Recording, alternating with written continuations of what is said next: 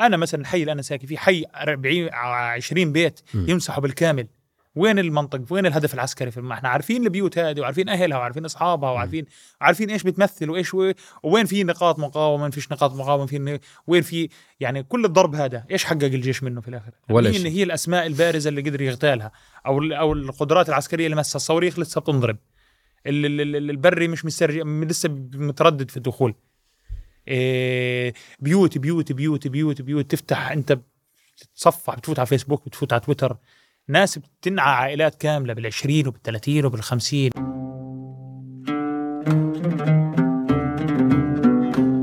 قبل كل شيء طمنا على العائلة، الأولاد، زوجتك، الأهل جميعا. الحمد لله دائما وأبدا. شوف في الغزاز وعندهم كلمة بقول لك لحد الآن بخير، فإحنا إن شاء الله يكونوا لحد الآن بخير ولا حد ما ربنا يخلص الوضع. الحمد لله رب العالمين. كيف المعنويات؟ فوق نهائي، هون وفي غزة، هون وهناك. لا والله هان أقل من غزة، يعني إحنا بناخد منهم معنويات. يعني هان بتقعد لكل خبر، لكل إشارة، لكل جروب، لكل مسج، إشي على التلفزيون، عين على التليجرام، عين على الواتساب. خبر بيجي صح، خبر بيجي غلط، بتسمع منطقة. يعني مثلا تاني يوم أو تالت يوم نحكي لك غارات على حي الرمال الجنوبي. طيب فتحت الشاشة أنا شفت البث المباشر، في برجين أنا أعرفهم، برجين عندنا هدول في الحارة، فأنا عارف أنه هنا برج مكة وهنا برج مهنة بنسميه، هدول برجين على الشاشة والضرب بينهم.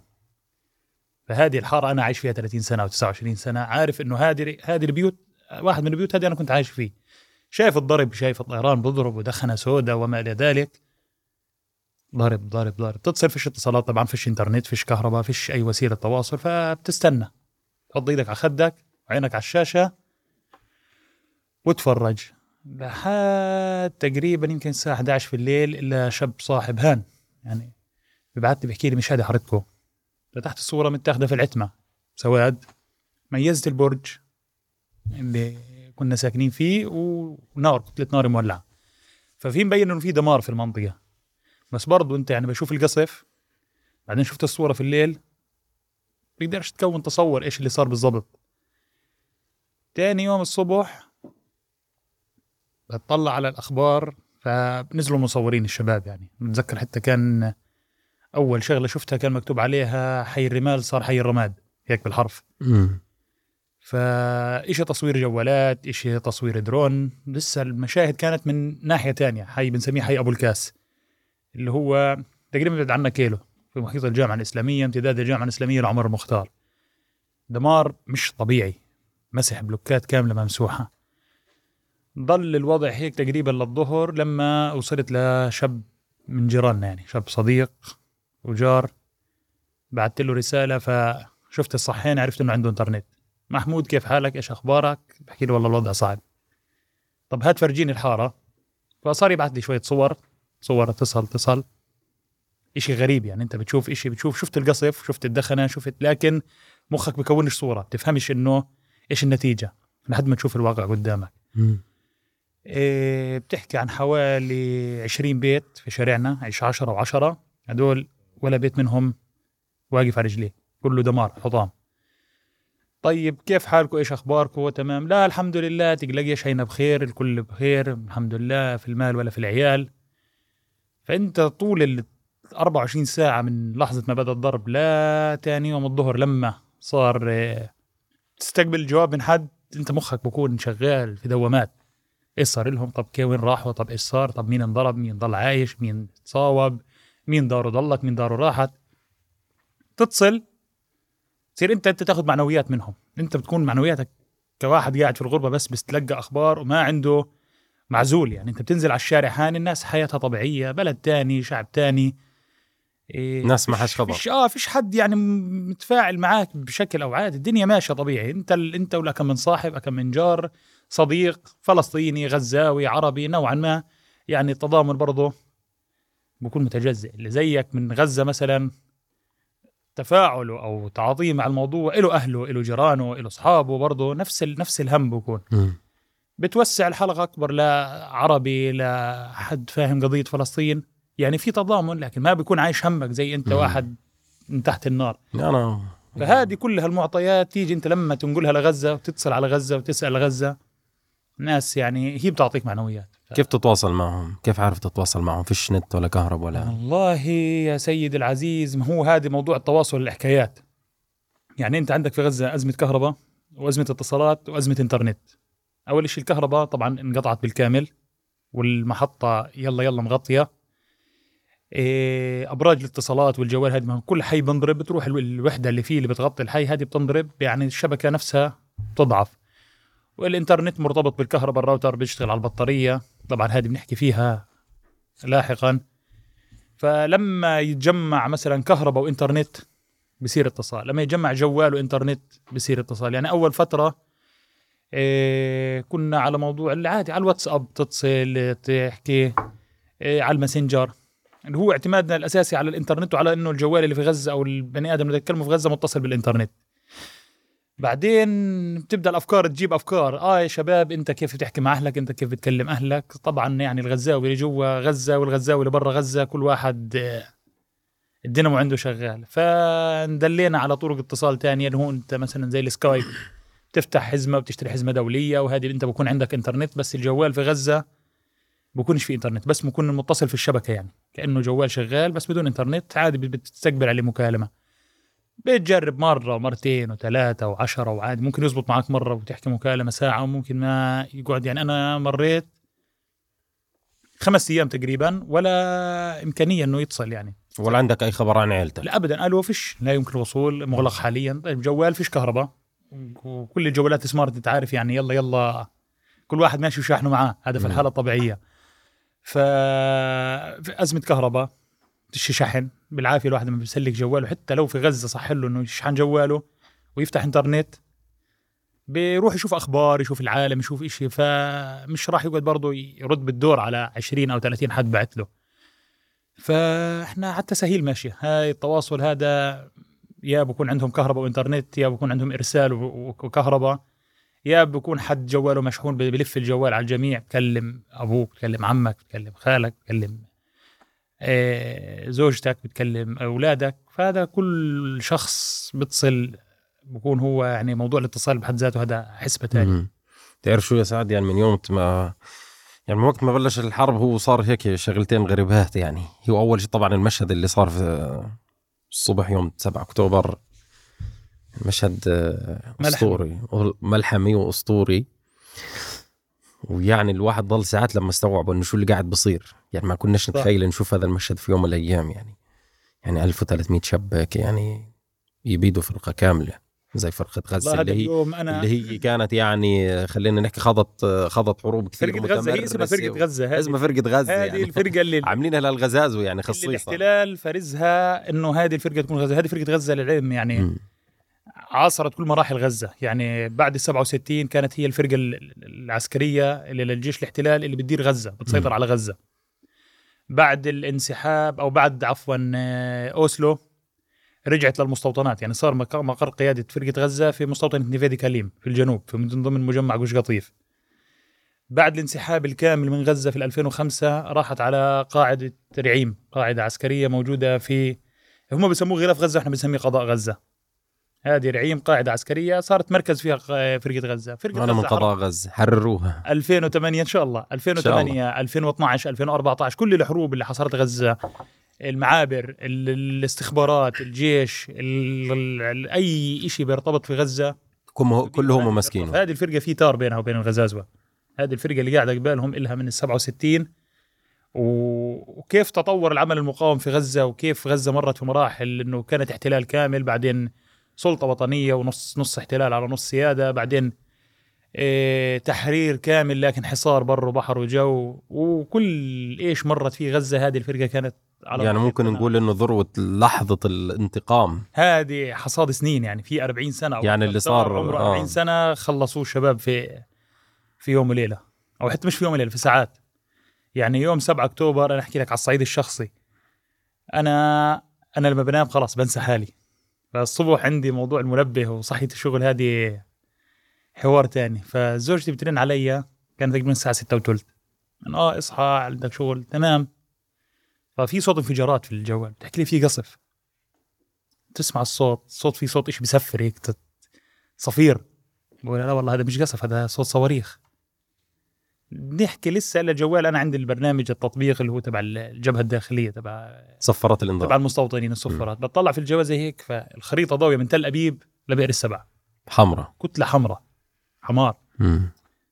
أنا عادي طيب، يعني في صاروخ صاروخين بيطلعوا، بنعرف إحنا مرات بكون في إشي تجريبي على البحر، إشي على الغلاف، إشي على سدود، بس طلع المشهد المنظر الخريطة كلها ضاوية، يعني إشي في إشي كبير قاعد بصير، في إشي بيصير. فأنا لحالي هيك بفكر، بقول والله العليم شكلهم اغتالوا لهم حد من القيادات، إنه مثلا في الليل هيك الساعة 2-3 مثلا صار إشي. صرت أرجع في الأخبار، فيش إشي، فيش معلومات إلا إنه صواريخ. طيب سلام، فتحت اللابتوب، كل التايم لاين، كل الغزازة والمش غزازة، إنه في صواريخ، في ضرب صواريخ، في إشي زي هيك.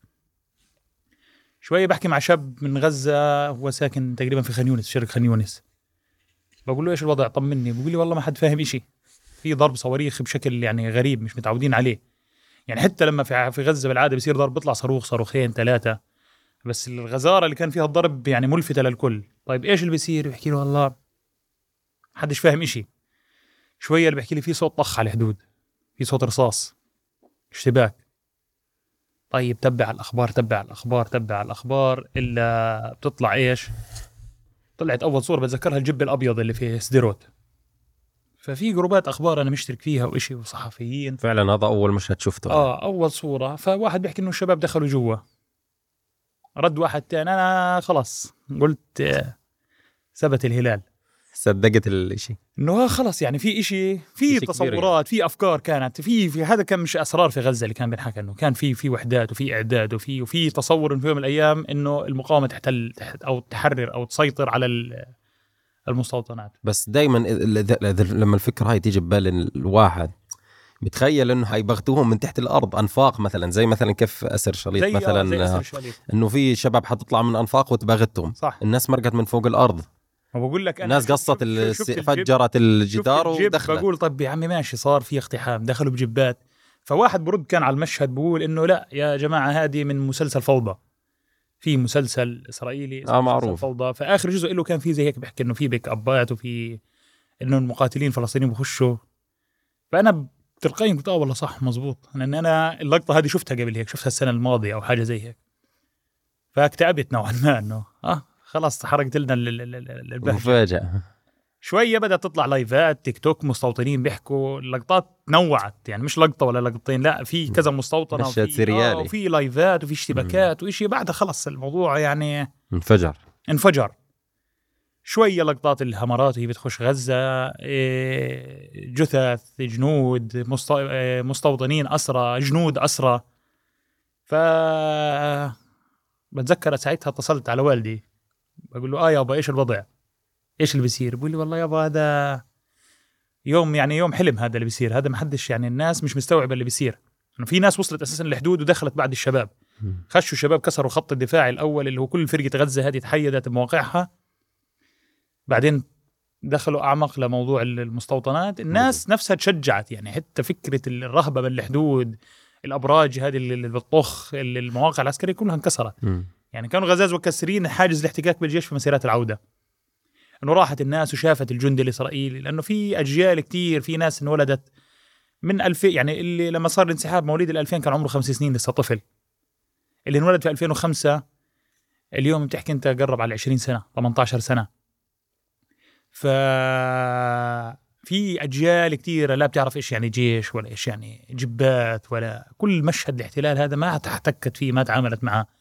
واللي أساساً من غزة بصح له يطلع من معبر بيت حانون على الضفة أو على الداخل، يعني معدودين على اليد، لما يطلع له تصريح ولما يتوافق عليه ولما يخش ولما يقابل مخابرات وما إلى ذلك.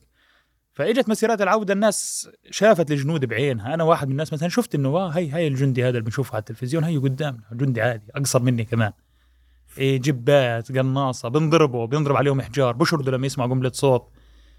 فكل حاجز الرهبة هذا اللي مع الحدود نفسها، مع السياج الفاصل، انكسر أصلا قبل انكسر في مسيرات العودة. طبعا هذا الكلام بنحكي فيه في سياق إنه كيف وصلنا لهاي اللحظة، لحظة العبور خلينا نسميها. هذه الناس يعني بقول لك بعدها لما الشباب دخلت، الناس نفسها المدنيين عهد إنه ما دام الشباب دخلوا يلا نلحقهم، وشفنا المشاهد اللي شفناها. في 7 أكتوبر.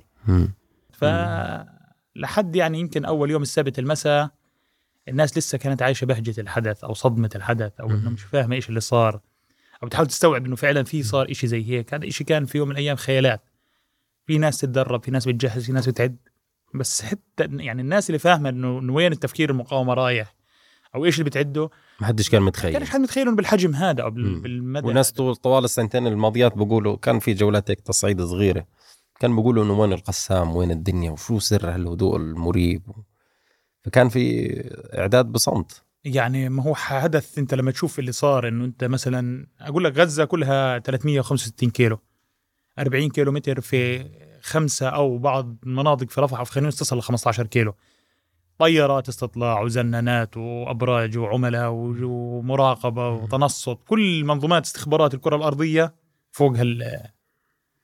يعني مثلا فكرة الطائرات الشراعية، وين تدربوها، وين المساحة اللي بتسمح انه الشباب تطلع تعمل مثلا تتدرب. هم هذا ما طلع المظلي وخلص اول مرة يركب طائرة، اكيد مجرب 10 مرات، في اعداد وفي تدريب وفي تفاصيل كتيرة. موضوع مثلا الزوايا المعدنية اللي هي بنسميها الرمبة، احنا اللي هي الزاوية اللي بنحطها على الجدار عشان الجبات او السيارات دفع رباعي تعدي.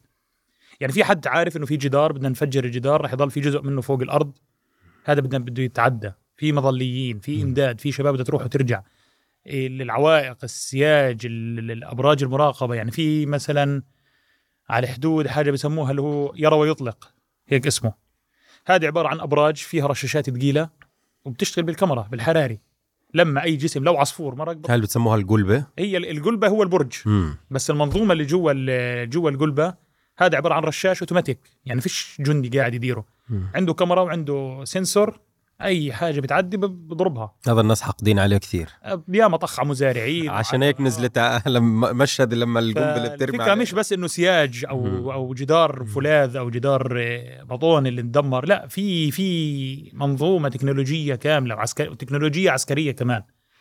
هذه كلها تحيدت، في حد حيدها، خطط إنه كيف يشل هذا الجدار وبعدها يخش له. عسيرة الجدار، شو رمزية نسف الجدار واسقاط الجدار؟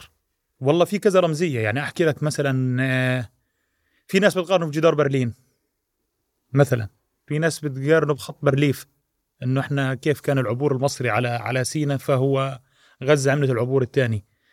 بس أنا أحكي لك الجدار هذا أو السياج أو السلك زي ما بنسميه باللهجة الغزوية، إنه هذا السلك يعني زمان كان حلم انك تروح تصل السلك، اللي بيصل منطقة السلك هذا في عدد الشهداء، خلاص منطقة عازلة وكلها جنود وما كان حد يغامر أساسا، كانت يعني من الخيالات أو من الأحلام انك تروح تصل منطقة السلك، منطقة ميتة فيها أراضي طول نهارها فيها ضرب، فيها طخ، دبابات، جرافات بتخش الديناين بتجرف. فهو هذا كان تحكي عنه محور موت، حتى المزارعين أصحاب الأراضي اللي كانوا في المناطق هذيك كانوا مستعوضين ربنا في أراضيهم، انه خلاص. المرة الثانية يعني لما تعاملت مع الجدار، لما كنت في مشروع مكب نفايات صوفة، كنت مهندس في المشروع، فكان هذا المشروع على المنطقة الحدودية في رفح مقابل البرج الأحمر تبع كرم أبو سالم، وفي موقع اسمه موقع صوفة، هي اسمها قرية الفخاري أو بلدة الفخاري، الاسم الاستيطاني لها صوفة. فكان في موقع عسكري، وكنا نشوف مرات البرج لما يكون الجو صافي نشوف البرج تبع كرم أبو سالم، وبحكم أنه مشروع تمويله دولي فإحنا معنا تصريح أنه نصل لحدود لأقرب نقطة. تشوف جبات، تشوف جنود، تشوف مرات مشاة. قبلها كمان بتذكر في 2013 أو 2013-2014 برضو اشتغلت في مكب نفايات جحر الديك، ويك حظي في الهندسة أنا خلاص. فبرضه جحر الديك كان على حدود غزة تماما، يعني احنا لما كنا نشتغل كان السياج تحتنا اساسا، انه المكب ارتفاعه حوالي 30 او 40 متر، فكانت من اقرب المرات اللي اشوف فيها الجنود تشوف العين، يعني انه هذا في جندي بيجي جيب بنزله بقعد في البرج، وواحد بغيره شفتات، وبني ادميا عادي طبيعي، يعني مش انه مش سحر، مش كائن خرافي هذا الجندي الاسرائيلي، مرات بتطاوش ومرات اشي. فتطلع في السياج، في هيك في سياج معدني، وورا في دبابات، في أبراج، في جنود، في عالم تاني.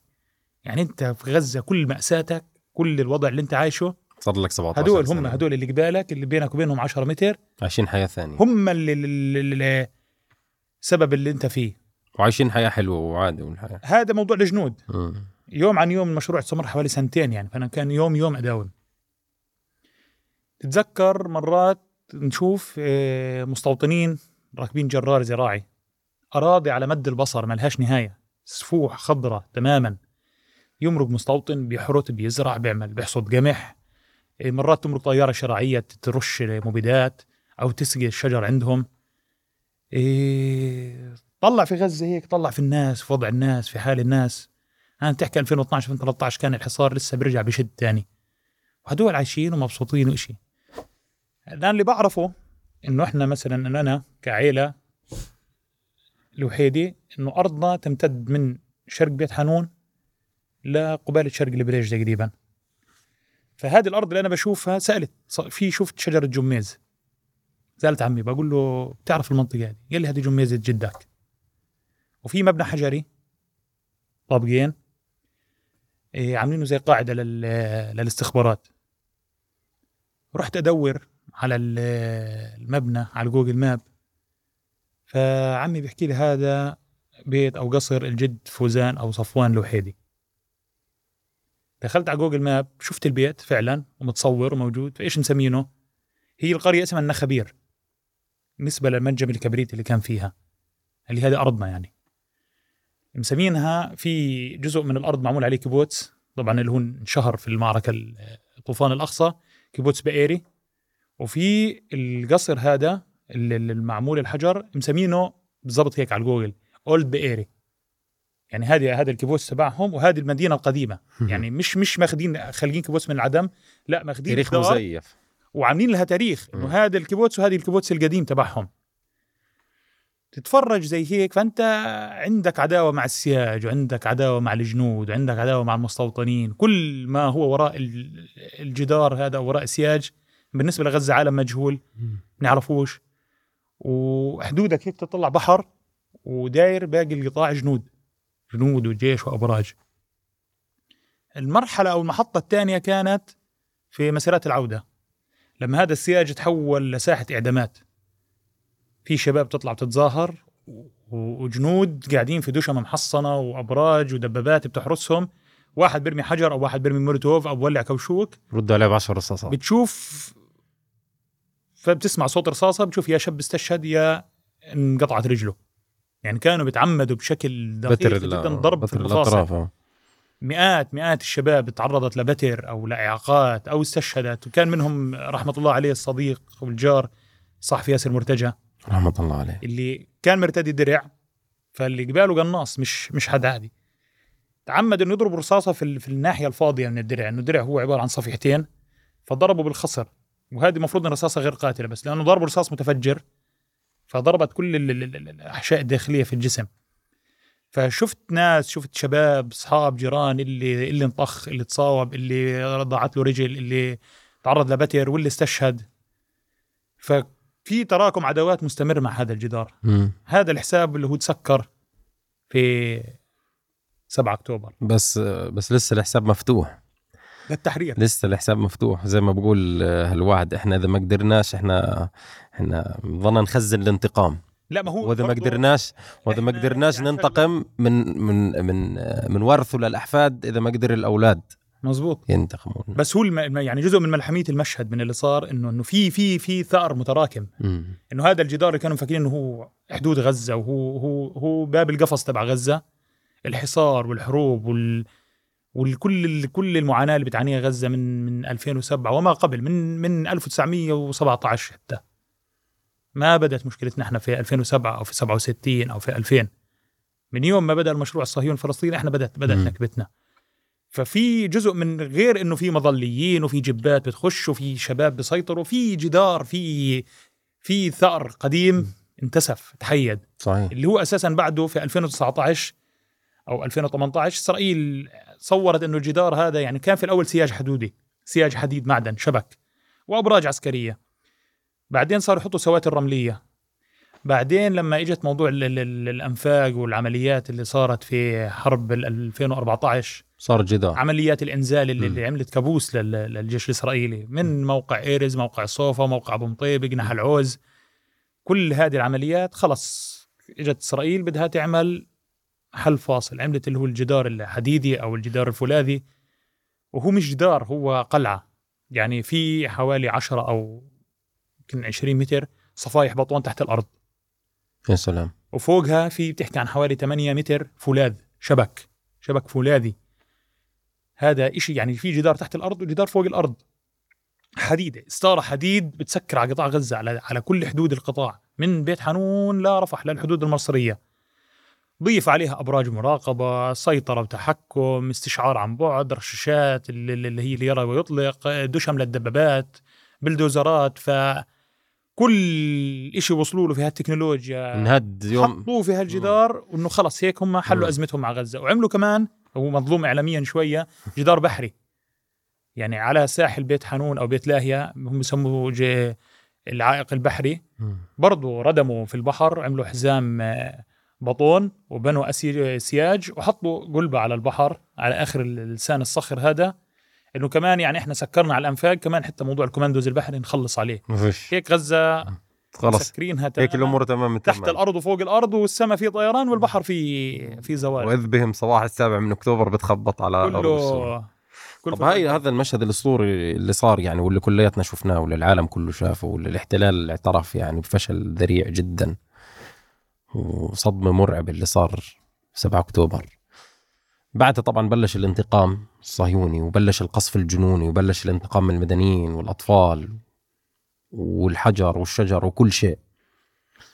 يعني هي خلينا نحكي بعد أسبوعين من يوم من 7 أكتوبر، يعني من بداية معركة طوفان الأقصى.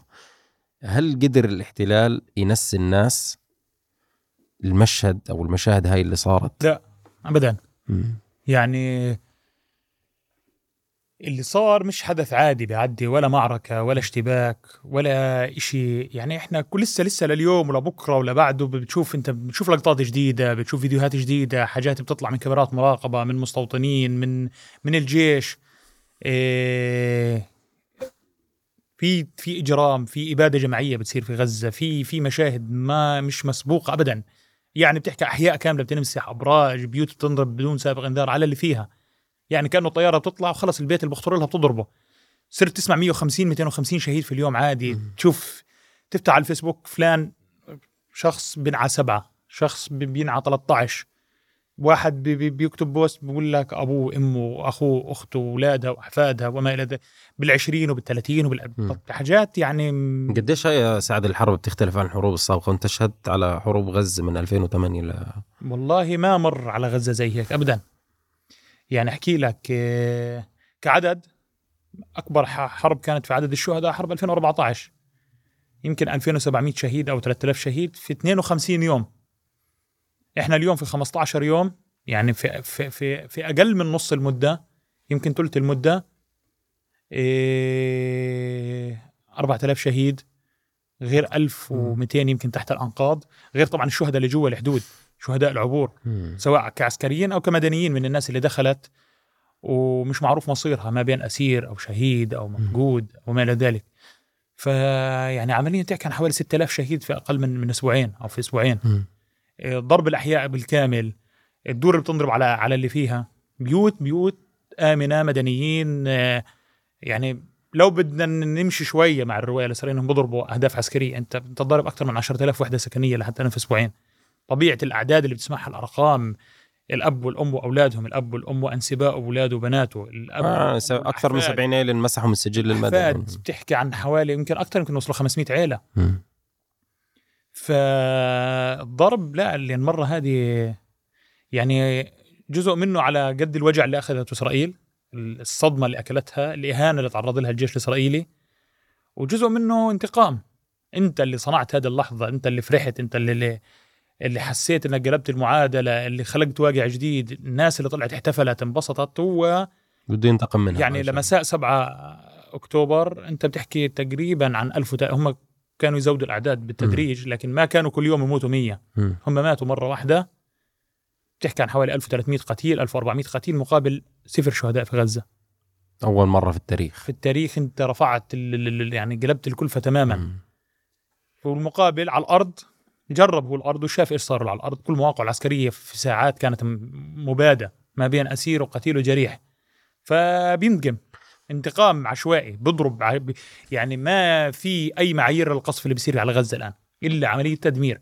الزهرة 24 برج تدمير كامل، أبراج الكرامة، أبراج المخابرات، تل الهوى، الرمال الجنوبي، الجنوب، الوسطى، انصراط، رفح. كل الضرب اللي بيصير ضرب انتقامي وضرب هستيري. هذا في ناس تخبط على راسهم بالمعنى الكلمة، في جيش أهين وانقلت قيمته بيحاول يسترد شوية كرامة أو يصنع صورة نصر إنه يعمل مجازر. يبيد أطفال. أنت من 4000 شهيد في عندك حوالي 1200 طفل و900 مرأة. أنت متخيل طيارة F-16 طلعتها في الساعة بتكلف ملايين الدولارات، قنابل خارقة للتحصينات تنضرب على مفاعلات نووية، بتنضرب على مواقع جيش محصنة، تطلع تضرب بيوت في مخيم جباليا. مش بيوت يعني، شوف كمان ضربة المستشفى، يعني الأطفال يعني والنسوان كلهم متجمعين في ساحة المستشفى. بيت سقفه في مخيم الشاطئ في جبالي 10 سم بيكون سقف البيت يا دوب، يعني لو أنت زقيت الحيطة بإيدك بتوقعها. طلع طيارة F-16 تضرب بيت في مخيم جباليا. فأنت متخيل يعني لوين مرحلة الجنون أو الانتقام. بس هو العنوان انتقام، إنه هادول الناس بدنا نبكيهم، بدنا نخليهم يبكوا دم حرفيا. المقاتل اللي دعس على راس فرقة غزة وأبادها وخطف جنودها وأذل هذا الجيش بدنا نفرجيه أشلاء، نفرجيه أطفال، نفرجيه نساء، نفرجيه حارات كاملة ممسوحة. طب سعد، يعني شو سر هذا الصمود الأسطوري الموجود عند الناس في غزة؟ يعني يا أخي بتطلع الواحد بكون يعني بكون واحد حزنان على حاله يعني، أو إنه مش عليهم. لأنه بتقول لي الله، طب إحنا قديش الواحد يعني بيقول إنه أنا مؤمن وكذا وكذا، إحنا مش وصلين مراحل اليقين الموجود عند الناس في غزة. يعني اليقين هذا الرسخ واللي استقر في قلوب الناس. والله شوف بدي أحكي لك بشكل عجيب جدا، إحنا ما نجمل المشهد كتير. الناس موجوعة، مش منجمل، الناس موجوعة صح، بس أقصد هذا الصمود والصبر، وفي لحظة عز الوجع. يعني أنت فقدت ابنك، فقدت عيلتك، فقدت أولادك. برضو اللي بيصير في غزة اليوم ما إجا من فراغ أو ما إجا فجأة. يعني غزة من 2007 في حصار مطلق. الكهرباء، الإنترنت، الاتصالات. في عندك جانب معيشي كان غزة مضغوطة فيه تماما، وفي حروب تصاعدت. يعني بدينا بحرب 2008، يعني كانت الضربة الأولى في حرب 2008 ما حد قدر يستوعبها. أنا كنت طالب في الجامعة يوم 27/12/2008، كان عندي امتحان فيزياء بنسميها مختبر فيزياء، إنه هو تجارب عملية للفيزياء. قاعد أنا بستنى الامتحان الساعة 11:30 في الجامعة الإسلامية، ففي صوت انفجار طلع. القاعة اللي كنا فيها يعني غرفها واسعة جدا، مدرجات. فأول إيش فكرت فيه إنه باب خبط مع الهواء أو إيش، لأنه يعني كان الدنيا شتاء، كان عن آخر شهر 12. هيك إيش انفجر، خلاص راح بالنا إنه في باب من أبواب القاعات انخبط وطلع الصوت. وقاعدين على الطابق الخامس، ومبنى بي بنسميه في الجامعة الإسلامية، مبنى القاعات المدرجة. كتفي هذا الشمال على ناحية البحر، مطل على غرب غزة. فبحكي مع صديق كنت معاي في الدفعة، وبنحكي إنه امتحان وإيش ممكن يجي وإيش مش ممكن يجي والحاجات هذه. ففجأة هيك يعني بدون وعي بلف راسي بتطلع، في كان بالضبط على مرمى البصر مبنى بسموه مبنى الأمن والحماية، تابع لجهاز الأمن والحماية اللي هو بيأمن الشخصيات، في مقر المنتدى، مقر الرئاسة الفلسطينية على البحر. فطلع على المبنى الأمن والحماية، المبنى بنخلع قاعد من شروشه، المبنى بطير في الجو، مبنى 3 طوابق بطير. يعني قعدت شوية هيك قبل ما استوعب، ننظر إلا المبنى اللي جنبه بنضرب. طلع في الجامعة الطلاب بيجروا، المدرسين بيجروا، المشهد كأنه القيامة قامت. نزلنا من الطابق الخامس على الدرج، منظر مش طبيعي، دخنة وانفجارات من كل مكان. طلعنا من بوابة الجامعة الإسلامية اللي مطلة على شارع تل الهوى، بالضبط زي هيك. أنت قدامك أنصار، مجمع أنصار الأمني، على يمينك الجوازات الشرطة، وعلى يسارك لقدام شوية في مجمع وزارات، وبعده مقر اللي هو الأمن الوقائي السابق. طيب جينا ننزل باتجاه البحر، نغرب ناحية أنصار، فكان في مجموعة شرطة منسحبين من مبنى أنصار مضروب، وهم بيجروا باتجاه جامع الكتيبة. ما وصلوا باب الجامع إلا الطيارة ضربتهم، كان في طائرة أباتش فوق البحر. رجعنا نروح على الجوازات، الجوازات مضروب، العباس مضروب. طيب اطلع هيك على تل الهوى، انضرب الوقائي. تخيل المنظر هذا، واحد عمره 18 سنة بيشوف كل الناس بتجري بدون وعي، دخنة، شهداء، سيارات تاكسي محملة جرحى، سيارات مدنية محملة مصابين، إسعافات مش عارف وين تروح. دخلنا في شارع فرعي فيه كان لنا صديق له هيك زي كافي انترنت، كانت لسه الكافيهات يعني في الرمق الأخير. فتحنا لو كان فاتح على الجزيرة، واحنا فتحنا الانترنت نشوفه، كان أيامها منتديات لسه، لا في فيسبوك ولا إيش، على الخفيف يعني الفيسبوك هذه. فبتذكر أول رقم شفته إنه في 70 شهيد. تخيل 70 شهيد، هذا كان صدمة يعني. إيش على إيش؟ بعدين إجا صورة الشرطة لما انضربوا على في مبنى الجوازات، كان صعب وصادم. خلص نهار عندك عدالة 100 شهيد، كان هذا يومها صدمة. هي ما إحنا اليوم تسمع 250 300، حتى لما تسمع يوم واحد شهيد 500 بتقول إنه لا يعني اليوم أخف من امبارح مثلا، امبارح 400 اليوم 300. يعني بتحس كل هاي الضربات اللي كانت، يعني خلينا نحكي اللي صارت مع غزة والأكلات غزة، هي صقلت نفسية التجارب الإنسان الغزاوي. الأربع حروب وجولات تصعيد اللي كانت تقعد يوم ويومين وثلاثة، يعني ما بتصيرش حرب، لكن ممكن تسكر على 100 شهيد، على 50 شهيد تدمير. بدأت 2008 ضرب، وكانت لسه أيام غزة يعني حتى المقاومة لسه عودها طري زي ما بنحكي. صار الضرب المقرات الأمنية، بعدين صار ضرب الفسفور، شوي صار عندك مجزرة في الفخورة، مجزرة آل السبوني، اجتياح بري. اجينا حرب 2012، لا ما صارش بري، وصار في مبادرة، في صار انضربت تل أبيب، انضربت القدس، انضربت الظهر السلاح المضاد الدروع الموجه، انضربت الجبات. 2014 طبعا كانت صعبة، لكن هذا التصاعد والحصار وكيف الغزاز وتكيفوا مع الحصار. يعني اللي بتقطع عنده الكهرباء بده يشغل الانترنت، بروح بيجيب بطارية الموتوسيكل الدراجة النارية وبيعمل لها سلكين وبيعمل لها توصيلة وبيشبكها في الراوتر وبيشغل الراوتر.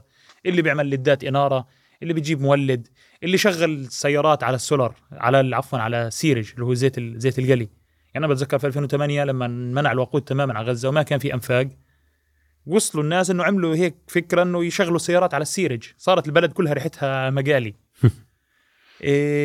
موضوع الإنارة، البطاريات، تخزين الأكل، إنه تشوف تشبك تعمل شبكات إنترنت بين الجيران، يجيبوا مولد كبير وأزعوه. فكل هذه التجارب من 2007 لحد 2023 الناس يعني عانت وقاست كتير ودفعت أثمان مش بسيطة، ويعني إشي معيشي وإشي حروب وصلت لليوم إنه في 2023 في شهداء وفي دمار وفي نزوح وفي ناس سابت بيوتها وفي آلاف البيوت اتدمرت. لكن في الأهل بلموا على بعض، اللي عنده بيته لسه سليم بيجي اللي بيته انضرب بقعد عنده، بيقسموا الأكل، الجيران بطبخوا بوزعوا لبعض، اللي عنده بطارية بيشحن لجاره، اللي عنده مولد بمد كيبل، هذا بيشتري سولار، هذا بيشغل ماتور، هذا بمد وصلات.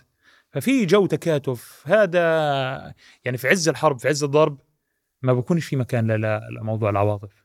أنا عشت 4 حروب، غزاوي بيبكي أول يوم بعد الحرب فعلا، في الآخر إنسان مش روبوت. لكن في عز الحرب خلص في جو عام، في تكاتف، في لحمة مجتمعية، في الناس بتضم على بعض، بتقوى بعض، اللي له جار بروح عنده، اللي له صاحب بروح عنده، في ناس بتروح على المدارس، في ناس بتروح على، يعني مش الوضع مش وردي 100% للكل، لكن في الجو العام الناس بتتكاتف، بتلم على بعضها. بعدها بعد ما تخلص الحرب تاني يوم خلاص تستشعر اللي فقد أخ، اللي فقد عيلة، اللي فقد بيته، اللي اتجرفت له أرض أو راح له محل تجاري أو مصنع أو حاجات زي هيك. فالصمود اللي بنشوفه اليوم نتيجة تراكمات طويلة، نتيجة إنه هذا المجتمع ما عاش حياة مثالية في 17 سنة. خلص تعود إنه يكون في حالة تجنيد دائمة، بده يشوف الكهرباء، بده يشوف الإنترنت، بده يشوف الشغل، بده يشوف يدور على فرصة عمل. وبين كل هذا وهذا بده تيجي حروب ترجع تجدد له الفكرة، مفهوم الصراع، مفهوم إنه الوضع الطبيعي في العالم مش طبيعي في غزة.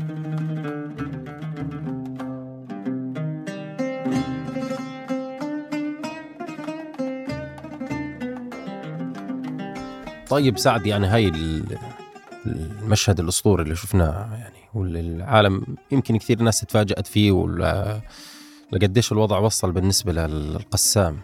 هاي القدرات العقلية والبدنية والجسدية والاستخباراتية والعسكرية، يعني هاي تراكمات سنين طويلة وشغل سنين طويلة. يعني كيف بلش الوضع، كيف كان البداية، كان الوضع يعني بتعرف مزبوط يعني من تحت الصفر. كيف اتطورت القسام أول ما بدأت كتنظيم أو كجناح عسكري؟ هذا التنظيم اللي انت اليوم بتشوفه بمظليين وكوماندوز بحري وقوات نخب، هذا أول ما بدأ بمسدس مصدي، حرفيا مسدس من أيام الحكم المصري، أو من خلينا نقول من القطع السلاح اللي ظلت بعد 67 وتخبت. كان هذا المسدس يلف على غزة والضفة، يعني تاخذوا الخلايا تلف فيه، تروح تنفذ عملية في غزة، تنفذ عملية في الضفة، ويلف على عدة خلايا وعدة مجموعات. الناس اللي بدت المشروع أو بدت الكتائب بنسختها الأولى، ياسر النمروطي، يحيى عياش، عماد عقل، كمالك حيل، هذه الأسماء اللي ما ضل منها يمكن حتى الآن. أعتقد أنه محمد الضيف هو الشاهد على النواة الأولى. شباب طلعوا خلاص مؤمنين بفكرة، مؤمنين بنهج، وانطلقوا. بدت مجموعات تنفذ عملياتها عشان تأخذ قطعة سلاح، عشان تقتل جندي وتأخذ باروته. طلع عنا عماد عقل، الكمائن المتحركة، استهداف الجنود. مرينا بعدها بأول عملية مصورة، عملية مصعب بن عمير في حي الزيتون، عملية مسجد مصعب بن عمير اللي تنفذت قرب مسجد، اللي هي تم فيها قتل جنديين وإصابة الثالث، أو قتل 3 جنود وغنم 2 سلاح. عملية أسر نحشون فاكسمان، هذا الجندي اللي أنت لما تشوف الخلية اللي اشتركت في أسره أو نفذت العملية.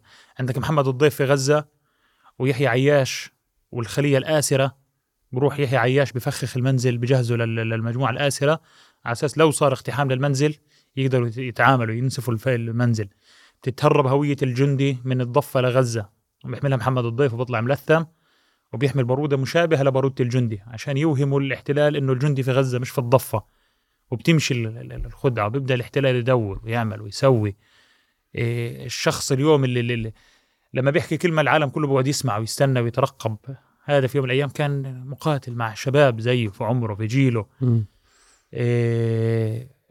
جينا في 1980 لحد 1990، لحد زمن يحيى عياش، العمليات اللي كانت تضرب في العمق، زمن العمليات الاستشهادية. وصلنا 1996 تلقى الجهاز ضربة يعني قاسمة ما بين شهيد وأسير ومبعد. كل هذه الخلايا اللي طلعت في أواخر 1980 وأول 1990 تلاشت تماما. يعني القائد العام الأول هو للكتائب استشهد، يحيى عياش تم اغتياله، كمالك حيل تم اغتياله، صلاح شحادة أسر، القيادة السياسية نفسها الشيخ أحمد ياسين ورفاقه كلهم كانوا في السجون. فطلع عنا رجل محمد دياب إبراهيم المصري، اللي الكل الآن بيعرفه باسم محمد الضيف أبو خالد، شخص نجا من عمليات الاعتقال، من الضربات الأمنية، وظل في غزة. صار في محاولات للمساومة، للتجنيد، للاستقطاب، إنه تعالوا أنتوا يا مطاردين نفرغكم في أجهزة الأمن، سيروا ضباط، خدوا رواتب وضلوا في الدور، تداوموش، ما حدش مدور عليكم. كان لحاله فرد، تحمل خلينا نقول اللي احنا نسميها سنوات الرماد، إنه من 1996 لل2000 البنية تفككت. القيادات اللي بدت معاه أو الشباب اللي رافقوه، يحيى عياش استشهد زي ما قلنا، والباقيين في السجون. فيش قيادة سياسية مباشرة في غزة، بضعة أفراد. وكان حتى محاولة إنه ينعمل حزب الخلاص والالتفاف على المسميات، وإنه اسم حماس كحركة كان اسم محظور، حماس الجهاد الإسلامي، كانوا تحت الاستهداف المباشر. يعني كنت بقرأ في شغلة هذيك اليوم في كتاب للأسير القائد حسن سلامة، الحافلات تحترق. فكان بيحكي إنه بعد اغتيال المهندس يحيى عياش رحمة الله عليه إنه بدنا ننتقم. فبروا إنه كنا يعني جلسنا أنا ومحمد الضيف والغول وكذا، إنه بدنا ننتقم وإحنا معدمين، معناش فلوس ننفذ فيها عمليات. بقول فذيك الأيام كنا مديونين أصلا. فوصلت فيهم إنه مثلا يبيعوا أسلحتهم، يبيعوا الرشاشات عشان يشتروا TNT، عشان يعملوا متفجرات، عشان ينفذوا فيها عمليات، تكمل المشوار. ف يعني انت تقريبا وصلنا لحد سنة 2000، خلاص كان الجهاز العسكري نار أو خلينا نقول نار تحت الرماد أو جمر أو فكرة بشيلها بعض أفراد. اجت سنة 2000 طلع الشيخ صلاح شحادة من السجن، وصل على غزة، بدأ يعيد إحياء الجهاز العسكري، عنده محمد الضيف، عنده قيادات تاريخية، يعني قيادات من الجيل الثاني ومن تبقى من الجيل الأول. اجت انتفاضة الأقصى بعد تقريبا شهر، في أعتقد في شهر 11 كان القسام بنفذ أول عملية بحرية، كان الشهيد حمدي نصيو بركب زورق من مخيم الشاطئ، فخخه وضرب اللي احنا بنسميه في غزة دبور، اللي هو خلينا نقول زورق حربي. بدأت الانتفاضة يعني خلينا نقول دبت الروح في بالضبط، دبت الروح في المقاومة من أول وجديد. الوضع الأمني، الحدث المفصلي اللي كان انتفاضة الأقصى، بدأ الجهاز يتطور، بدأ يستقطب شباب، بدأت الكتائب تتوسع في غزة وفي الضفة. يمكن في الضفة كان الاتجاه أكتر لموضوع الخلايا، خلايا صحيح، خلية عيني أبو رود، خلايا غرب رام الله، اللي هي المجموعات القليلة العدد بالغة الأثر، تضرب عمليات في العمق أو كمائن أو عمليات إطلاق نار. لكن في غزة يمكن طبيعة القطاع، طبيعة غزة نفسها كمدينة، أنه كان في حيز نوعا ما واسع شوية أنك تشتغل، أنك تتحرك بشكل أو بآخر. إن خلص القبضة الأمنية أو الاستهداف الأمني تلاشى شوية شوية أو بدأ يتراجع، وبعض الأجهزة الأمنية انخرطت معك في المعركة وانضمت بعد هيك الأجهزة الأمنية. يمكن هي من الأيام الأولى، أو خلينا نقول من أيام هبة النفق، الأجهزة الأمنية الفلسطينية لما حملت السلاح واشتبكت بعد سنتين يمكن من أوسلو، إنه أنت وقعت اتفاق أوسلو. خلص العالم كله متخيل انه المشروع ماشي لنهايته، سلام ومفاوضات وغزة أريحة أولا وبطاقات ومعابر وما إلى ذلك. لكن بعد سنتين الأجهزة الأمنية الفلسطينية أطلقت النار على الجيش الاحتلال، صار في اشتباكات، صار في قتلى إسرائيليين برصاص الأجهزة الأمنية. في 98 مسيرة ذكرى النكبة كان في أيامها أعتقد 60 شهيد، برضو صار فيها اشتباكات ومواجهات. لكن لما وصلنا للانتفاضة خلص المشهد ما قبل أوسلو تلاشى تمام، في أجهزة أمنية اشتبكت وقدمت شهداء وتضحيات، وفي خلايا جمعت حالها وبدأت تطور عملها. فكان الشيخ صلاح شحادة، كان محمد الضيف، كان قيادات يعني خلينا نحكي رائد العطار، أبو أنس الغندور في الشمال. هذه الأسماء اللي الآن بنسمعها ما إجت من العدم، ما إجت من فراغ، ناس راكموا بدوا. وصلنا للانتفاضة، بدأت الكتائب تشكل وحدات، تشكل مجموعات. طبعا كان القطاع مش بشكل مثالي، يعني جنوب القطاع كان كيان وشمال القطاع كيان وبينهم مستوطنات، والاحتلال ما كان مقطع، الاحتلال موجود، فيش اتصال جغرافي في القطاع، لكن في هامش حركة، في مناورة. طب يعني سعد، يعني هي قوات النخبة القسامية هاي اللي دعست عراس خلينا نحكي النخبة الصهيونية في غلاف غزة في 7 أكتوبر، ما تبلشت فكرة إنه تشكيل قوات النخبة عند القسام في أي سنة تقريبا؟ يعني أنا بتذكر مقابلة أو تصريح كان في مجلة طلعتها الكتائب في 2005 كان اسمه فجر الانتصار، اللي احتفالا بالاندحار الإسرائيلي من غزة. كان من أحد الناس اللي لهم يعني لقاء في المجلة هذه، اللي هو نائب القائد العام حاليا هو مروان عيسى والبراء، بيحكي إنه إحنا في المرحلة الجاية سننقل المعركة إلى بيوت المستوطنين. النخبة كنخبة بدأت، خلينا نحكي نأرخ لها، بعتقد بتصوري أنا إنه بعمليات اقتحام المستوطنات في غزة، اختيار أفراد مدربين مجهزين، يعني على في معايير لاختيار هذا المقاتل اللي بده ينفذ عملية اقتحام مستوطن، في تحصينات وأسوار وإجراءات أمنية، بده يخترقها وينفذ عملية في عمق هذا المستوطنة.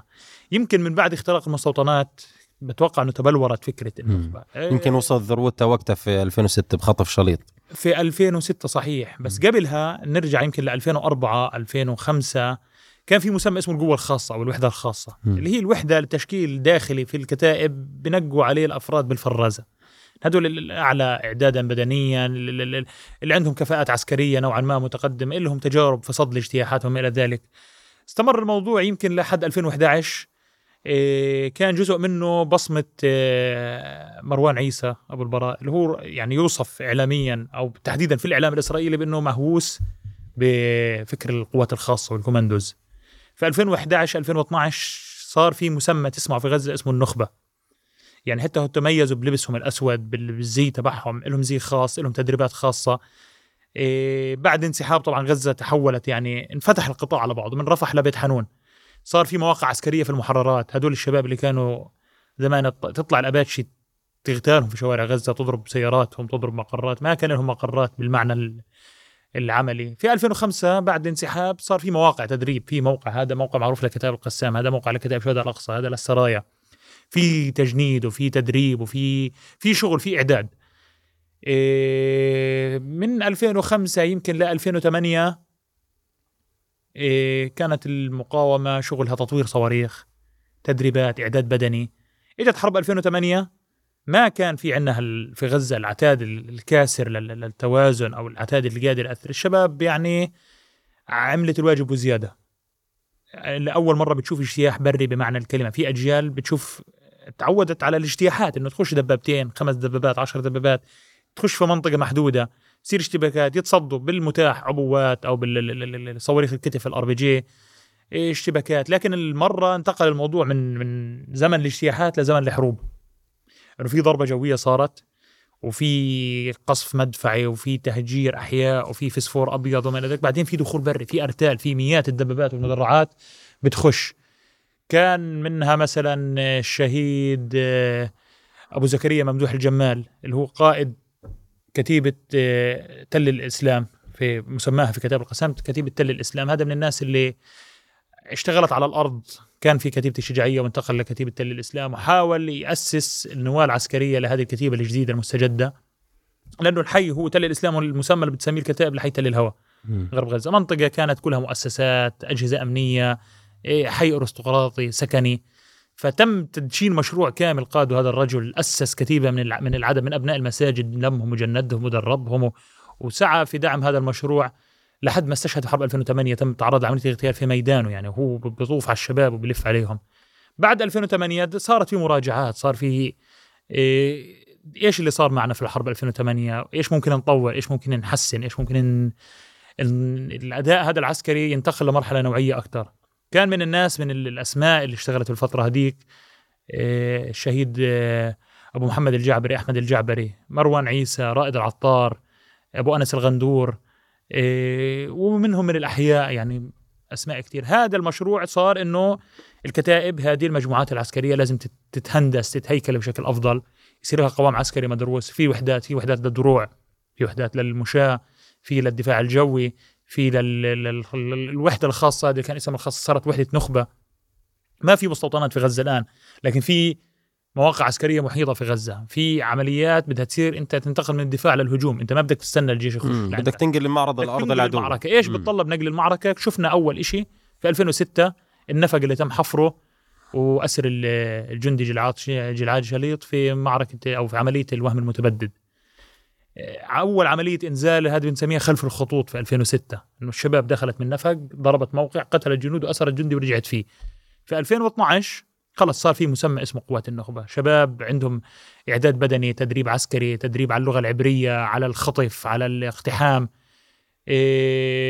يمكن في 2014 أو بعد حرب 2014 الموضوع صار ياخد شكل نوعي أعلى كمان. صرنا نشوف مجسمات لدبابات المركبة، الدبابة بحجمها الطبيعي، بأبعادها الطبيعية، بشكلها، بلونها.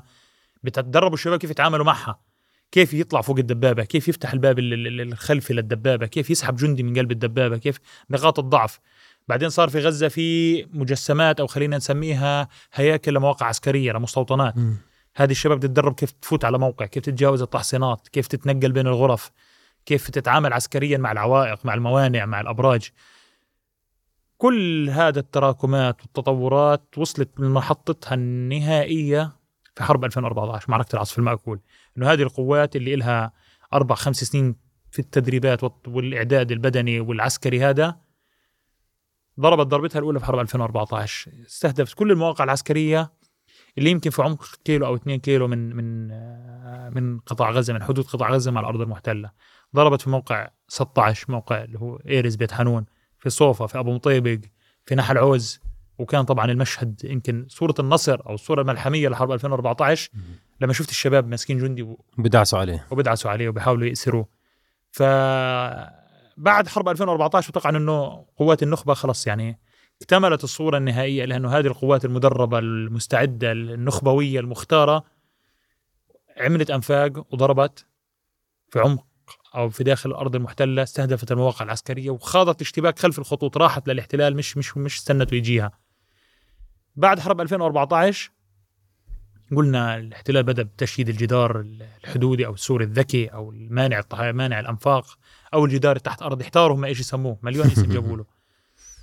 برضو في نفس اللحظة كان عندنا في حرب 2014 عملية زكيم، اقتحام القاعدة البحرية. بلشنا في موضوع الضفادع البحرية والكوماندوز، فخشينا أنه في عندنا قوات نخبة برية وفي عندنا قوات نخبة بحرية كوماندوز. أول مرة في شباب بطلعوا من غزة، صارت قبل هيك في الانتفاضة في 2001 أعتقد أو 2003 أنه في شابين راحوا اقتحموا مستوطن اسمه تل القطيف في الجنوب، دخلوا سباحة على المستوطنة وأسروا مستوطن ورجعوا فيه، وهم راجعين اصطدموا قوة للجيش وخاضوا معها اشتباك، وفي دبابة ضربت عليهم قذيفة فاستشهدوا وقتل معهم المستوطن. أعتقد منهم كان استشهاد إسحاق نصار، والاسم الثاني والله لا يحضرني، هم اثنين شباب. فهذه العملية كانت عابرة في الانتفاضة، راحت المستوطنات. الاشتباك البري غير البحري، إنه أنت سهل تعمل تموه وعندك طبوغرافيا بتاخد معك، على عكس البحر اللي هو جبهة مفتوحة في غزة، فيه طرادات وفيه زوارق حربية وفيه أرض أو ساحل يعني مية في الآخر، فيش عوائق فيش موانع فيش سواتر في البحر. لكن في شباب كانت تتدرب على الغوص، خشوا شباب على زكيم، طلع الجيش قال إحنا صفناهم أول ما دخلوا، وجاب لقطة فعلا إنه الشباب دخلوا من الشط أو بيجروا عند الشط وضربتهم الطيارة، وتاني يوم نزل صورهم مستشهدين على الشط. فالكتائب كانت بتقول إنه الشباب بخوضوا اشتباكات في زكيم، الجيش بيقول لا احنا خلصنا على هذه المجموعة، استهدفناها وقضينا على أفرادها في نفس اللحظة. بتلف الأيام، بعد سنة بتم تسريب أو عملية سايبر تهكير الأجهزة، وبنشوف إنه فعلا هدول الشباب دخلوا واشتبكوا وانسحبوا، وشو لحقتهم دبابة، وطلع أحد الشباب فوق الدبابة وزرع عليها عبوة، وكادوا أن يصلوا الساحل وينسحبوا يعني، لكن مشيئة الله إنه كان بنضرب عليهم من البر والبحر والجو، في دبابة بتخصف وفي طيران بيخصف وفي زوارق بتخصف. فنسفت كل كذبة الاحتلال وكل المزاعم تبعته اللي قال إنه إحنا اغتلنا الشباب وإشي. فصار عندك بعد حرب 2014 في اتجاه بري في اتجاه بحري وبتطور كل هذا موضوع الأنفاق والموانع والحاج جدار تحت أرضي. طبعا إسرائيل تبني جدار، اكتشفت بعض الأنفاق فعلا، وصلت الأنفاق وكشفتها، لكن على المقابل على الصعيد الثاني كان في مشروع ثاني بدرس وبطور وبراكم خبرات. كان في مشروع الصواريخ بتزيد مداياته، انت دخلت حرب 2008 حرب الفرقان، اقصى ما امتلكت المقاومه انها تضرب صاروخ مدى 30 او 40 كيلومتر، صاروخ جراد روسي على بئر السبع او اسدود. وصلت حرب 2012 ضربت القدس وتل ابيب، وصلت لمدى 80 كيلو. حرب 2014 وصلت ل 160، ضربت حيفا. عرفنا بعدين في سيف القدس إنه كان في بروفيسور، في دكتور اسمه جمال الزبدة، مهندس رحمة الله عليه، كان بيطور زلمة عقلية جبارة وتخصصه أساسا يعني هو مهندس ميكانيكا. فعلى ذلك وقس إنه في مهندس في بروفيسور بيطور مشروع الصواريخ، في مهندس تونسي اسمه محمد الزواري بيطور مشروع مسيرات. فبرضو النخبة البرية أو البحرية ما بنعرف أسامي، ما سمعنا إن شاء الله يعني اللي بيكون بقود هالمشروع ربنا يحميه وبنعرف اسمه في تحرير مش في اغتيال. آمين. في تطوير بيصير، في أنفاق ماشي، سلاح الأنفاق في جدار بيستهدفه، وإسرائيل عملت الجدار، وصلت ل 2019 2020 إنها خلص حققت اللي بدها إياه، أنهت التهديد الاستراتيجي في الأنفاق.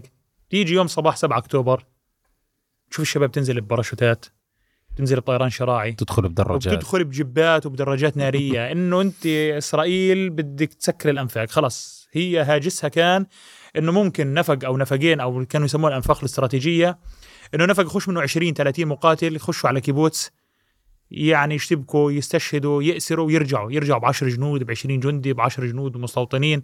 أقصى ما كانت تتخيل إسرائيل باعتقادي إنه يخشوا على كيبوتس، كيبوتسين على موقع، يبيدوا الموقع ويرجعوا. إنه هو نموذج مطور من اللي صار في 2014. إذا في 2014 خشوا 5 شباب أو 10 شباب على موقع، يمكن بعدين يخشوا 20-30-50، مش 1300 مش 1300 وروحوا 300 أسير أو مش 1200 من تحت الأرض. لا، هم دخلوا على وجه الأرض، كل الجدار بتحصيناته بكاميراته بأجهزة الإنذار المبكر، في صواريخ انضربت تعماية إعماء للمنظومات القبة الحديدية والرادارات. في يمكن لقدام نكشف إنه في صار عملية سايبر أو هكر للجدار هذا، تعطيل أنظمة الإنذار مبكر، لأنه كان لو عصفور مرق على الجدار ينطخ. شباب تخش بجبات وبسيارات وبدراجات نارية. كل المواقع بتنضرب بنفس اللحظة، 55 موقع بتم استهدافهم في نفس اللحظة. بتدمر فرقة غزة وبتدمر المواقع العسكرية من رفح لبيت حنون، وبعدين بتتعمق باتجاه المستوطنات. بتخش انت بتسيطر على مركز شرطة سديروت اللي هي يمكن عاصمة الجنوب، عاصمة الغلاف غزة وعسيرة غلاف غزة. احنا حكينا انهم بيسموه غلاف، احنا بنسميه قضاء. هو في الألوية أو في التقسيم العثمانية لفلسطين هو اسمه قضاء غزة، صحيح، اللي هو اللواء الجنوبي في فلسطين. بضم 3 مدن كان، غزة وخانيونس والمجدل، و54 قرية منها حمامة وسمسم ودير جرير والفالوجة وما إلى ذلك، وعراق المنشية وعراق سويدان، اللي هي الآن هذه القرى كلها يعني أهلها بشكله السواد الأعظم من اللاجئين في قطاع غزة. صحيح صحيح. اليوم الناس اللي هاجرت في 48 هم اللي اليوم أحفادهم رجعوا لهذا الغلاف، هذا القضاء اللي مساحته 1111 كيلومتر.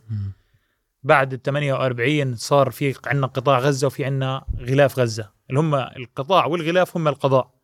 صار في قطاع غزة وفي غلاف غزة، وشفنا إيش قطاع غزة عمل في غلاف غزة. بعد أسبوعين سعد، يعني من بداية معركة طوفان الأقصى، كل يوم بطلع الاحتلال بقول لك اليوم بدنا نجتاح مش عارف شو، يلا احنا هنا جاهزين من نجتاح، هينا بنحشد مش عارف شو. شو رأيك يعني ليش كل يوم الاحتلال بأجل قاعد الاجتياح؟ يعني هو انت أول إشي بدك تتذكره أنه اليد الضاربة للاحتلال في غزة خرجت عن الخدمة وبيدت، فرقة غزة الوحدة العسكرية اللي هي حافظة غزة وعارفة غزة وبتتعامل مع غزة من سنين، مش من يوم ولا اثنين، من 40 أو من 50 سنة تقريباً. قديش تعدادها؟ هي عبارة عن لوائين، هي في لواء شمالي وفي لواء جنوبي تابعين لفرقة غزة. هي أعتقد بالآلاف، لكن الرقم حصراً والله ما عندي فكرة عنه. لكن هي فرقة غزة، أول جيش الاحتلال 10 فرق، فهي فرقة غزة واحدة من 10 فرق، يعني ومن أشرسها المفروض، وخاضة حروب، واحد من 10 من تعداد جيش الاحتلال. بتضم مخابرات وبتضم استخبارات وقوات برية وقوات خاصة وفرق اغتيالات، مش إنها مجرد جنود مشاة، هو عبارة عن جيش مصغر. هذه الفرقة اللي هي مفروض إنها تتعامل مع غزة تحيدت، فأنت الآن بدك تعيد هيكلة جيشك عشان تجيب قوة عسكرية مع فاقد الامتياز. الفرقة اللي كانت حافظة غزة وعارفة شوارعها وعارفة تهديداتها ومركزة كل شغلها على غزة تحيدت من المعركة، لحد أنه الاحتلال راح جاب قائد فرقة أو قائد منطقة طول كرم على غزة في الأيام الأولى، وقتل في إحدى الاشتباكات مع الشباب خلف الخطوط. بده يستدعي احتياط، بده يخلق فرقة جديدة لفرقة غزة من أول وجديد، اللي بدها تتعامل مع غزة بناء على خلينا نقول على تجربة جديدة. الأول هذه الفرقة إصدار 18/10/2023، وعمياء لسه ما يعني حتى أصلا شبكة، خلينا نحكي شبكة العملاء اللي كانوا يشتغلوا معك، أنت أسرت قائدهم، بدك تبني من أسرت خلينا نحكي الضابط اللي أصلا صح. بيجند العملاء، صار له 17.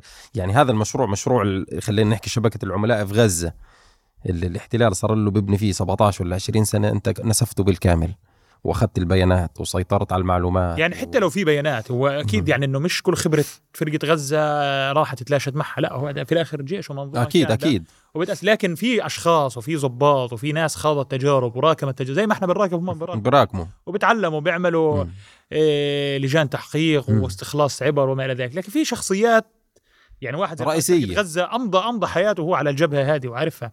فأنت لما تجيب واحد من الجبهة الشمالية أو من الضفة الغربية اللي هو قائد فرقة في الضفة يطارد مسلحين، أكبر إشي بيحملوه قطعة M16، معظم يعني أكبر تهديد بواجهه إنه تنفجر عبوة ناسفة شوية في جنود مشاة ويتصاوبوا وفتية برمح جار، ولا هيك إنه التضاريس مختلفة وكل شيء مختلف. لما بتروح بتخوض أو بتعربد على الضفة الغربية على شباب، يعني سواء شباب كتيبة الجنين أو عرين الأسود أو ما لا ذلك من التسميات، هذه شباب ما عنده خبرة عسكرية، حملت سلاح ومآمنة بقضيتها وبتعمل الواجب وزيادة. لكن في النهاية عارفين قدراتهم، عارفين إمكانياتهم، هم لا في مجتمع أو في بيئة قتالية ولا في إمكانيات عندهم إنه يراكموا هالخبرة. مع هيك أوجعوهم يعني المشهد الأخير في طول كرم يعني جندي شلوا أمله و10 مصابين، فما بالك في المقابل هذا مش انتقاص من الشباب، الله يعطيهم ألف عافية، هم بيعملوا الواجب وزيادة، وبالعكس في ظروف شبه مستحيلة بتحرك. لكن نحكي على صعيد الخبرة، في ناس بتراكم، حكينا من 2005 وما قبل في تراكمات وفي تطويرات، في عندك جنود نخبة، في أنفاق، شبكات أنفاق، في إمداد، في قيادات مناطق، لواء، كتيبة، فصيل، زمرة، كل هذه التسميات، في هيكلية شبه هيكلية نظامية لحرب عصابات. هذا لما تجيب واحد من الضفة بتعامل مع ضرب حجار وعبوات بدائية وإطلاق نار من أسلحة خفيفة، بده يتعامل مع في غزة مع كورنت أو أربيجي ومجموعات منظمة وعارف وين تضرب وكيف تنسحب، فهم فاهمين وعارفين هم إيش اللي داخلين عليه في غزة. وسبق وجربوا في حرب 2014، جرب الجيش الدخول البري في أول أمطار في حي الشجاعية إن أسر لهم جندي ونقتل 14 جندي في أول لحظات الدخول البري، لسه بفوتوا على الشجاعية انخطف شاول أرون وقتل 14 جندي، وفي دبابتين أو مدرعتين سحبوهم يعني حطام. وفي بيت حنون حرب الشوارع اللي صارت في بيت حنون وما إلى ذلك. فهم يعني في تصور عند الاحتلال عن حجم المعركة البرية اللي بدها تصير، لكن هو إيش بده، إيش في باله، يمكن ما حد أقول لك من المحللين أو الخبراء قادر يحط تصور. البعض بيقول لك إنه ممكن يحاولوا يندفعوا بشكل سهمي باتجاه عمق غزة ويأخذوا صورة النصر. ناس بتحكي إنه ممكن يعمل على الأطراف، يعمل منطقة عازلة. هو القرار مش سهل، وهم عارفين قديش في تحديات وفي إمكانيات، في خسائر متوقعة. يمكن اللي بيختلف المرة هذه إنه زمان لما كان يطرح خيار الاجتياح الكامل لغزة أو دخول الكامل على قطاع غزة، كان الاحتلال تقديراته إنه ممكن يفقد من 500 إلى 700 جندي قتيل مقابل إنه يسيطر على غزة بالكامل. إحنا وصلنا لحد الآن أو ليوم 7 أكتوبر 1300 قتيل أو 1400 قتيل إسرائيلي دون الدخول البري، لسه ما خشوش بري وعندهم 1400. فالرهبة من الرقم انكسرت. هو كان بيقول أنا بدي أجتاح غزة ويموت لي 700 جندي، الآن هو قبل ما يجتاح غزة ميت له 1400 مستوطن وجندي. فالخوف من رقم 700 انكسر، عنده 1400 قتيل ممكن يغامر ويصل ل 2000. وارد، ما بنعرف ايش ممكن تكون، هل راح يكون في عملية برية او لا، هل هو مجرد مناورات او كسب وقت، هل ممكن يضل مركز على القصف الجوي ولا لا. لكن الثابت والاكيد واللي احنا متأكدين منه ان هم عارفين ايش بيستناهم في غزة وايش الخسائر المتوقعة.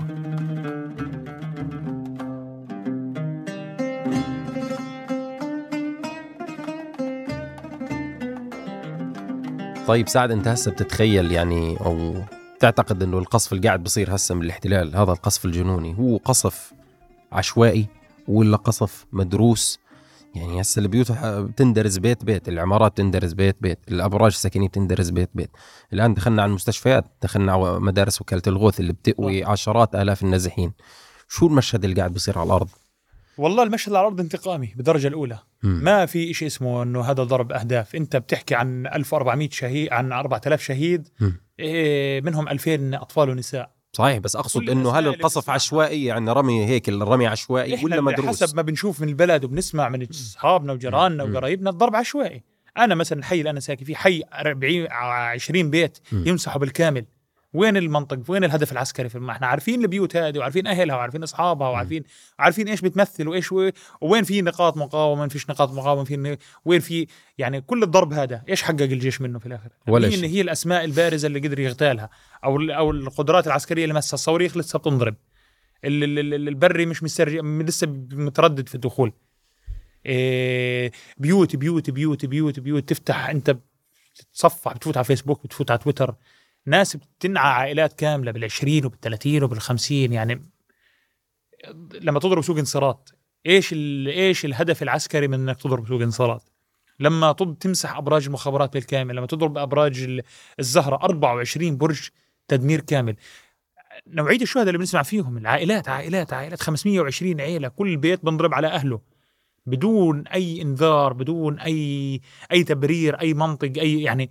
احنا مش في عمليه بريه وحرب شوارع اللي بتصير انه المدنيين هم يعني زي ما بيسموهم في العلوم العسكريه اضرار جانبيه او خسائر جانبيه. لا، في سلاح طيران كامل، اسراب، طائرات بتطلع، محمله ذخائر، محمله قنابل موجهه بالليزر، خارقه للتحصينات عشان تضرب بيوت. انت بتضرب بيوت في مخيم الشاطئ او في مخيم جباليا، او تضرب سوق الترانس في مخيم جباليا، او تضرب مستشفى الاهلي المعمداني في غزه، او تضرب ابراج، او تضرب بيوت، مساجد وكنائس، مساجد. برج الظافر 4 ضرب في حرب 2014، كان أول برج يضرب في قطاع غزة، أول مرة الناس شوف برج بنزل 14 طابق. اتدمر برج في 2014، انبنى في 2017، الناس اتسلمت شققها من اول وجديد في 2017، الان يضرب تاني، تم تدميره بالكامل. وين التبرير العسكري؟ طب هل بتحس انه فعلا في تركيز على ضرب الشمال ومسحه، يعني شمال القطاع؟ من اول يوم الاحتلال بيحكي انه انتم من وادي غزة وشمالا هذه المنطقة لازم تخلي، اللي هي بتمتد من بيت حنون ورفح، بيت حنون وبيت لاهيا ومخيم جباليا ومدينة غزة وضواحي مدينة غزة اللي هي مدينة الزهرة والمغراقة. هذه الكتلة اللي هي اسمها شمال غزة، خلينا نعتبر انه هي قطاع غزة كتلة كاملة. عندنا وادي غزة، من الوادي وشمال هي شمال غزة، من الوادي وجنوب هي جنوب غزة، من الوادي وجنوب خانيونس ورفح والوسطى. هذه الكتلة الجيش بيحكي ارحلوا، بده يهجرهم، بده يهجر أهلها بصريح العبارة بصريح النص. الناس هل بده يفوت يعني انه بده يبلش البري، يعني انا والمحاور هاي عن البري بده يدخل بري او بده يدخل بري، هو الضرب الجنوني اللي بيصير قاعد انه هذه الكتلة البشرية نص سكان القطاع 1,100,000 بدهم ينزحوا على الجنوب. الناس صامدة في بيوتها، الناس ضايلة في بيوتها، بدناش نحكي خطابات يعني او بدناش نحكي شغل دعاية، لا انا يعني بأجيب لك بدل الواحد 100 أصحاب ومعارف وأصدقاء، ناس ضايلة في بيوتها، ليش أنا أطلع من بيتي؟ الأقل كلمة بتحكي لواحد إيش الوضع؟ طول ما الدار واقفة هو قاعد في بيته، ليش يروح يتهجر؟ ليش يروح على مدرسة؟ ليش يروح على ملجأ؟ ليش يروح حتى عند قرايبه وأصحابه؟ طب ما هي الملجأ بنضرب والمدرسة بنضرب والمستشفى بنضرب، الناس اللي طلعت على الجنوب انضربت في الطريق، الناس في الجنوب انضربت، الناس اللي رجعت من الجنوب انضربت. فانا اذا يعني مستشهد 100 لا والله بموت في داري اشرف لي. هذه الكلمه اللي بتسمعها من كل اهل غزه، مقاتل مش مقاتل، مدني مش مدني، مؤمن بالخطاب السائد، مختلف مع المقاومه او متفق معها، مهما كان بقول لك انا بموت في بيتي اشرف لي، ليش اطلع؟ بضرب في الشمال بشكل جنوني، يعني بهيب الناس او بحاول يعمل مجازر انه اطلعوا. لما يضرب سوق في جباليا، من يمكن سوق لترانس أكتر مكان مكتظ في العالم في الكرة الأرضية كلها، سوق في مخيم بيوت، يمكن أعلى بيت فيه طابيين أو 3، معظم البيوت اسبستو زينجو أو سقف بطون 10 سنتي. تضرب في 16 اللي هي بتضرب الجيوش، هي أوكرانيا لليوم تترجى فيهم يبيعوها في 16 فيها سنة وشوية، وبدنا ندرب الطيارين لأنه عارفينها سلاح نوعي. هذه قدام روسيا تهديد استراتيجي إنك تعطيها في 16 لأوكرانيا. هذه اللي في 16 اللي بتصير عليها حروب في أوكرانيا، بتطلع تضرب بيوت في مخيمات في غزة. يعني قارن، شوف إنه شوف ما بيحكوا فلسطين وأوكرانيا وروسيا، لا في طيارة أمريكا بتعتبر تسليم هذه الطيارة لأوكرانيا راح يقلب الصراع مع روسيا، ممكن يدفع روسيا لخطوات مجنونة تانية. هذه الطيارة بتطلع تضرب مخيم سرات، وتطلع تضرب مخيم جباليا ومخيم الشاطئ. ففي إيش انتقامي قاعد بيصير. المستشفيات يا سيدي، غزة فيها حوالي 33 مستشفى، إيش تابع لوزارة الصحة، إيش للهلال الأحمر، إيش خاص. يعني عندك في الشمال، في محافظة الشمال، مستشفى كمال عدوان، ومستشفى الأندونيسي، ومستشفى العودة. مستشفى العودة تابع لاتحاد لجان العمل الصحي، مستشفى شبه خاص، يعني اللي يقدم علاج مدفوع لكن بأسعار رمزية. هذه المستشفيات في منها تهدد إنه إخلي، الدكاترة ضايلين في مستشفياتهم. في غزة عندك مستشفى الشفاء، مستشفى المعمداني، مستشفى التركي، صداقة التركي الفلسطيني، عندك مستشفى النصر، مستشفى الرنتيسي. قديش عدد المستشفيات اللي طلعت عن الخدمة لهسه؟ اللي طلع عن الخدمة 7 مستشفيات، 4 مستشفيات بالقصف و3 بنفاذ الوقود. ما هو المستشفيات مش بس ضرب، مش استهداف، في مخزون طبي خلص، في أدوية خلصت، في موت بطيء، في وقود انتهى. في مستشفى الشفاء، وانت غير انه مستشفى، هو مجمع الشفاء الطبي، اكبر مجمع طبي في قطاع غزة، مستشفى وملجأ، في حوالي 50,000 شخص قاعدين في المستشفى، فقدوا بيوتهم، وين يروحوا؟ يعني احنا ما بنقول للناس بتنزحش، لا الناس بتنزح. اللي فقد بيته، اللي بيته تحول لأنقاض، مش راح يسكن في العراء، يبروا على المستشفى، يبروا عند جيرانه، يبروا عند اصحابه، يبروا عند قرايبه. في ناس طلعت على الجنوب مضطره، ما لهاش حد، يمكن قرايبهم في الجنوب، اللي له قريب في خانيونس فرفح اضطر يروح عنده. بتحس الاحتلال كأنه بحاول قدر المستطاع، ويعني هو براهن على الوقت وغيره وغيراته، هو فوق المستطاع، هو قاعد بيعمل هو بحاول يعمل ترهيب بالضبط، مش بس ترهيب انه بدنا نموتكم، هو بيعتقد انه خلينا احاول اقلب الناس على المقاومة، يعني انه بعد فترة، بس في نفس الوقت انه للآن يعني ما بتشوف أي مشهد من هذا الكلام. يعني الناس قاعدة بتنزل بيوتها، بتلاقيه طالع من فوق الركام بقول في ده المقاومة يا سيدي، وإن بكى وإن زعل وإن حرد أو إن عصب، في الآخر هذا شخص فقد ما يملك، فقد اللي بيقاويه. أكيد الناس وصلت لمرحلة الندية، خلاص إنه أنت يعني قاعد بتبيد فيه، بتبيدني، إيش أعمل لك؟ أرفع الراية، بديش أرفع الراية، إيش راس مالها موتة. يعني إحنا دائما إحنا إيش الدارج على سناتنا، العمر واحد والرب واحد، والواحد إذا ميت بموت في داره. يعني بدناش نحكي كلام دعاية أو كلام خطابات، لا أنا بحكي عن جيران، عن أصدقاء، عن ناس أنا بعرفها، ناس منا مش ناس حاملة سلاح ورايحة تقاتل على الحدود. في مجتمع، في حاضنة، في بيئة، في صاحب، في أستاذ، وفي طبيب، وفي مدرس، وفي عجوز مقعدة، وفي ست، وفي أولاد وأطفال.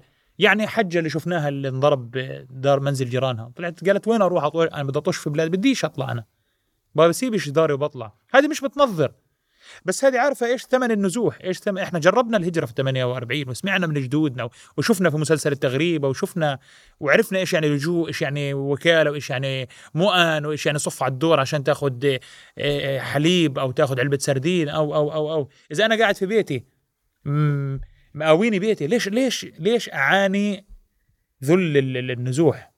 هذا ما بينتقص طبعا ولا بدين الناس اللي طلعت. في ناس بقول لك فقدت بيوتها، ما ضلش الجو برد في الشارع وداخلين على الشتاء. مستشفى الشفاء مثلا في 50,000 نازح، في مستشفى القدس في تل الهوى في 12,000 شخص، هدول بيوتهم اتدمرت، ابراجهم اتدمرت، شققهم اتدمرت، بس ما طلعوا يجروا على الصحراء، ما راحوا على سينا. انت شفت يعني الناس يا بتضل في غزة قدر المستطاع او في محيط بيوتها، بتروح على الوسطى او بتروح على الجنوب. بس فكرة إنه الفلسطيني ما هم صدق ويصل سينا أو يدور له عبارة تانية، لا لا لا أبدا أبدا. في ناس نزحت، في ناس تعبت، في ناس متضايقة، في ناس مهمومة، في ناس فقدت كل إشي، طلعت من الحرب ممسوحة مسح. لكن برضو تحت كل هذه الظروف الناس بتقولش سكنوا نفسينا، ولا عمرنا ولا بدنا إياها، ولا هي أرضنا. يعني هذه أرض مصرية، لا شعبها، لا بلدها، لا حكومتها، لا جيشها. مش رايحين إحنا نجري نطلب انه ناخذ اراضي غيرنا، هي بلدنا. اللي ضايل في بيته بقول لك انا قاعد في بيتي لحد ما اموت، واللي طلع عند قرايبه بموت معهم. في ناس نزحت من بيت حنون عن انصراط واستشهدت في انصراط، في ناس راحت على رفح واستشهدت في رفح، في ناس رجعت من رفح على بيوتها واستشهدت في الطريق، وفي ناس ضايله في بيوتها. ناس بتلم على بعض، بتقاوي بعض، بتشد ازر بعض، بتحاول قدر المستطاع، لانه احنا كعرب بالدرجه الاولى عندنا رمزيه البيت، عندنا قدسيه البيت. هذا البيت احنا عندنا ايش اشهر مثل بقول اللي بيطلع من داره بنقل مقداره. في بلدنا ما حد، يعني انت في الظروف هذه ما حد بيقل مقدار حد، لكن بتضل بتحس في نفس البني ادم انه ليش اسيب بيتي؟ بدهم يهدوا علي، مع السلامه، بدي اموت، مع السلامه، ايه بموت، ايش يعني؟ هي انا ما بحكي انه انا مثلا برا غزه ان انا بنظر، انا شايف ابويا وشايف عمي وشايف زوجتي وشايف اهلي. يابا ايش الوضع؟ هينا في بيتنا. طب بدكش تطلع؟ لا يابا، العمر واحد والرب واحد. هي موته، هي اقل كلمه هي موته. أنا يعني هلا على عمر مثلا، يعني أبوي بكير أنا عمري 70 سنة، أنا بدي أطلع على مدرسة أصف على الدور عشان أشرب مية ولا أخذ أكل؟ ليش؟ ما هيني في بيتي. فهذا الكلام مش تنظير بالدرجة الأولى ولا دعاية مضادة للاحتلال، لا، هذا واقع الناس. إحنا شعب عنيد، إحنا الغزاز عنيدين. هذا بيتك وهذا حيك وهدول جيرانك، بده يبشع لو إيش ما بده يعمل الاحتلال، ما حدش بيسيب داره بطلع. وإذا انهدت الدار بضلوا يبعد عنها قدر، يعني على الأقرب فالأقرب فالأقرب. فالآن بقول لك أنا بالنسبة لموضوع شمال غزة، هم برموا مناشير وبطلعوا طرق آمنة وبضخوا دعاية وبيبعتوا اتصالات على الجوالات واسطوانات مسجلة. المستشفيات شوية قاعدة على، يعني ضايلها شوية وتنهار في غزة. في أطباء ممرضين وسواقين إسعاف اللي منهم استشهد واللي منهم إجوا أهله شهداء. أنت بتحكي عن طبيب له 15 يوم ما روحش على بيته، قاعد بسعف جرحه وبسعف وبداوي، وواقف 15 يوم ما ارتاح دقيقة. هذا لما فوق كل التعب هذا والهم هذا يشوف أبوه جاي شهيد أو ابنه أو عيلته أو أهله، فيش وقود، فيش إمدادات طبية.